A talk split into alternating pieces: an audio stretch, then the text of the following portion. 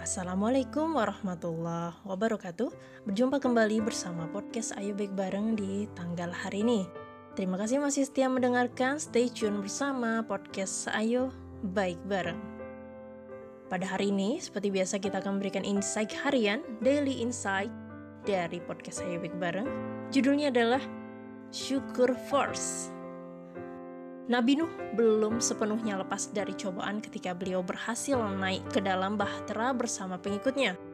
Memang, kini sang nabi telah diselamatkan oleh Allah dari bahaya banjir besar, tetapi kendala lain sudah menantinya, sebab banjir tersebut hampir menenggelamkan seluruh daratan di muka bumi. Bahtera Nabi Nuh pun terombang-ambing tanpa arah dan tujuan. Nabi Nuh khawatir di belahan bumi yang mana mereka nanti berlabuh kiranya. Bagaimana jika mendarat di padang gersang nan tandus? Atau bahkan bukan tidak mungkin kandas di kutub yang dingin mematikan. Meski demikian, Allah maha mengetahui kecemasan kekasihnya tersebut. Maka Allah mewahyukan kepada Nabi Nuh sebuah doa agar mendapatkan tempat tinggal yang terbaik setelah huru hara banjir ini selesai. Doa itu tercantum dalam surat Al-Mu'minun ayat 29. Bismillahirrahmanirrahim. Wa rabbi anzilni munzalam mubaraka wa anta khairul. Dan berdoalah, ya Tuhanku, tempatkanlah aku pada tempat yang diberkati, dan engkau adalah sebaik-baik yang memberi tempat.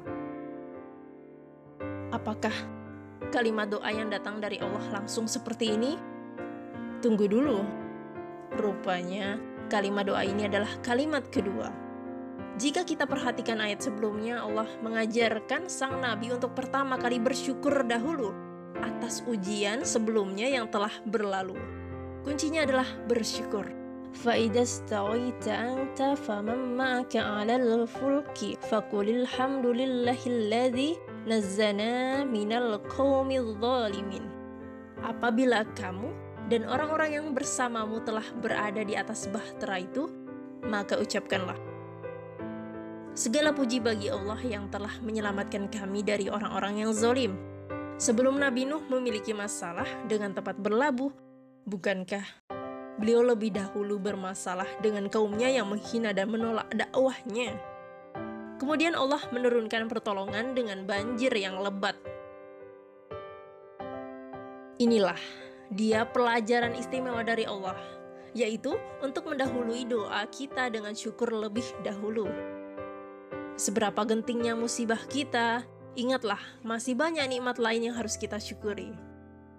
Oleh karena itu, marilah kita terapkan pelajaran berharga ini bahwa sebelum kita meminta kepada Allah yang Maha mengabulkan, awali terlebih dahulu permintaan itu dengan aneka syukur kita kepada Dia yang Maha Pemberi nikmat.